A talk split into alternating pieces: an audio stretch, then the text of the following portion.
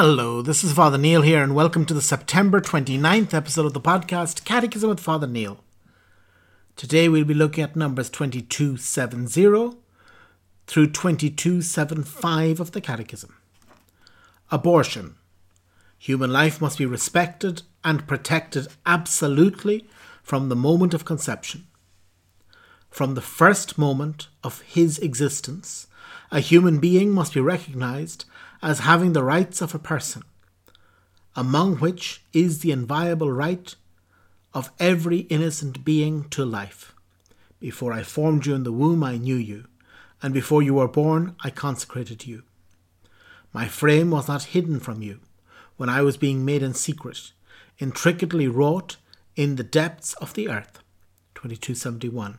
Since the first century, the Church has affirmed the moral evil of every procured abortion. This teaching has not changed and remains unchangeable. Direct abortion, that is to say, abortion willed either as an end or as a means, is gravely contrary to the moral law. You shall not kill the embryo by abortion, and shall not cause the newborn to perish. God, the Lord of life, has entrusted to men the noble mission of safeguarding life, and men must carry it out as a manner in a manner worthy of themselves. Life must be protected with the utmost care from the moment of conception. Abortion and infanticide are abominable crimes. 2272. Formal cooperation in an abortion constitutes a grave offence. The Church attaches the canonical penalty of excommunication to this crime against human life.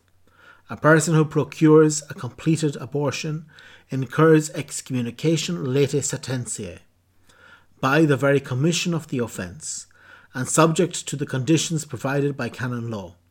The Church does not thereby intend to restrict the scope of mercy. Rather, she makes clear the gravity of the crime committed, the irrevocable harm done to the innocent who is put to death, as well as to the parents and the whole of society. 2273.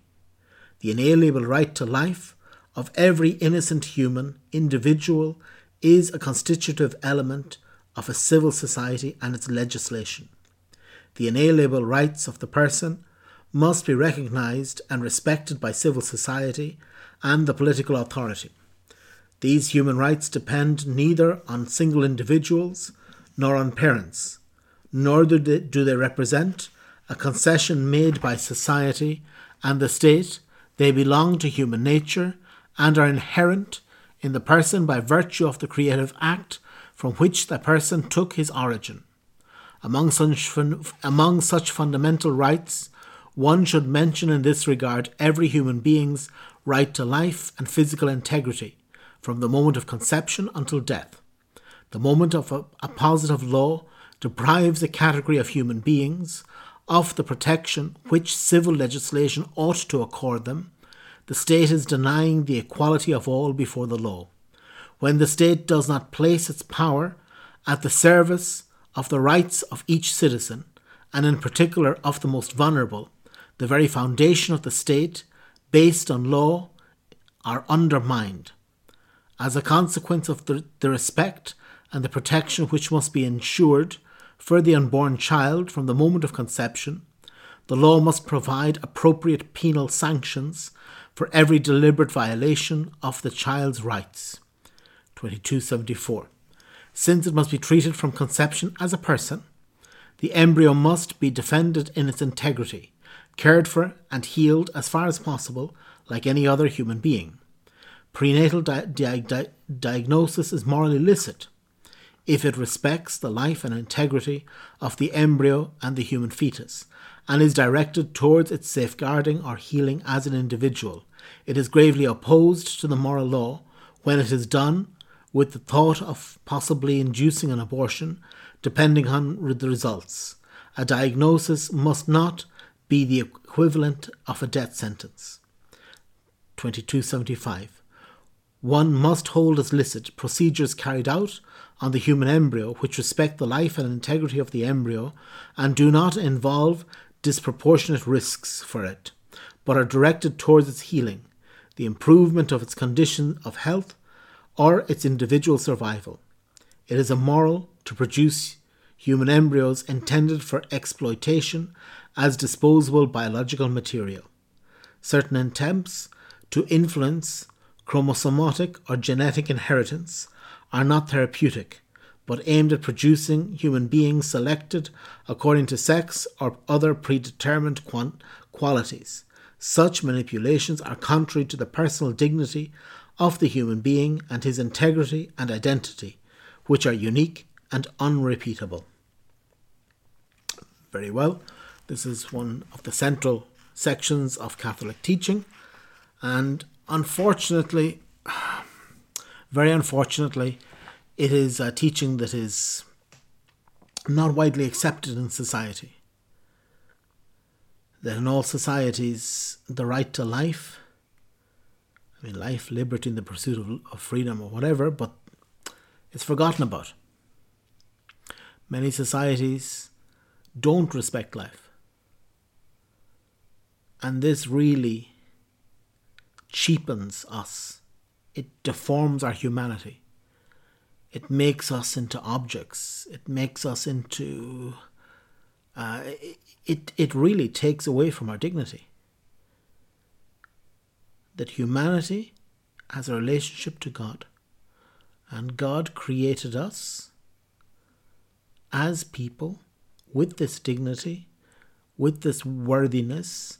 He made us worthy of life from the moment of conception not the moment that, uh, I don't know, that your big toe leaves your mother's womb. This isn't what makes us human. We're human from the moment that we are born, the moment we are conceived, excuse me. We're human from the moment we are conceived until the moment that we die a natural death. From conception to natural death. This is what the Catholic Church teaches. And obviously, abortion is a heinous crime. It kills the most innocent of human lives. It takes away a baby's life. And this is something that can be never can be justified. And this is why the church fights for life. That yes, there are many other things. We need to fight for uh, justice. We need to fight so that people can have a good job. We need to fight that the immigration system can be improved. We need to fight uh, I don't know, that people can have um, free school lunches if they need them. Lots of things we need to fight for, sure. But the primordial one is to fight for life. This is a civil rights issue of our time, our generation. This is the most important civil rights issue. And it's unfortunate that so many people deny it. So many people say it's an, it's an extra. So many people say it's an imposition so many people actually say that it's wrong, that the mother has the right to kill the baby, and this is not uh, this is not right. Again, though, as with all Catholic teaching, one thing is the teaching. One thing is this clear teaching that life begins at conception, and that if anybody deliberately takes away this life, again, it has to be deliberate you know, if a mother slips and falls down the stairs and has a miscarriage, it's not a crime, not at all. So we need to see that, uh, you know, um, that, that, but abortion is always wrong. A procured abortion, an abortion that is brought about deliberately, is always wrong. And yet, the church also has a mercy an understanding that people sometimes commit grave sins. Even this about the excommunication latae sententiae, that if somebody procures an abortion or helps with an abortion, they're excommunicated from the church. But again, excommunication is not a punishment, but it is a sanction that is there to help bring us to repentance. It's not saying that somebody is damned it is saying that they have committed a very grave sin and they need to, to repent in a very serious way. And again, these are things that uh, if we've been involved in abortion, again, it's it's important to speak, to speak with your priest, to speak with him in confession, that Pope Francis has really has a few uh, in the year of mercy. He stressed. I mean, it was always the case, but he stressed it. It's been the case since since 1983 at least. But he uh, stressed the fact that any priest can absolve the sin of abortion. Prior to 1983, prior to Vatican II, really, you had to go to the bishop, which was obviously a, a great imposition for many people. Still, it's good if people can go to the bishop, but oftentimes it's hard to find a bishop who's available to hear confessions. It's hard enough to find a priest many times that'll hear your confession. But anyway, I won't get, get into this. But uh, to, to come and to confess and to explain the situation, to repent, and to start this Christian battle again. And this is why it's saying the other the other parts of it is just saying that as a society, again, it is one of, it is the biggest indictment on our society. The biggest crime in our society is abortion, bigger really than anything else. That you would be hard pressed to find something worse than a society that allows people to kill their own children. I mean, um, it is really at the at the high point of of uh, of iniquity of evil. And then also today with science, so many things go around this. I mean, uh, it is really um, frightening to see some of the things. And unfortunately, as a society, we don't want to see them. The use of the uh, that the use of the baby that has been aborted, the use of that child's body for making cosmetics, for medical research, for all sorts of uh, terrible but highly profitable things come from this. And then this whole tendency today to to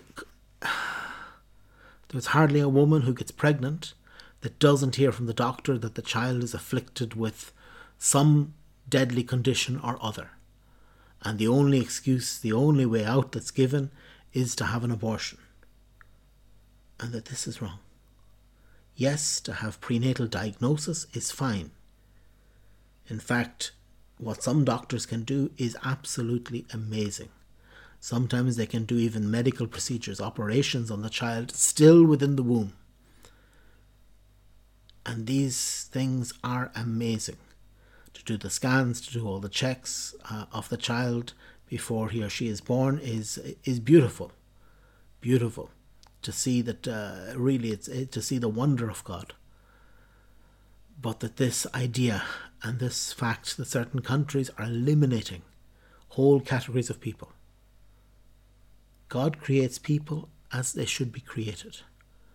He creates each one of us as an individual, and for the reasons of His plan, He allows some people to be born with particular conditions, and yet today we say no.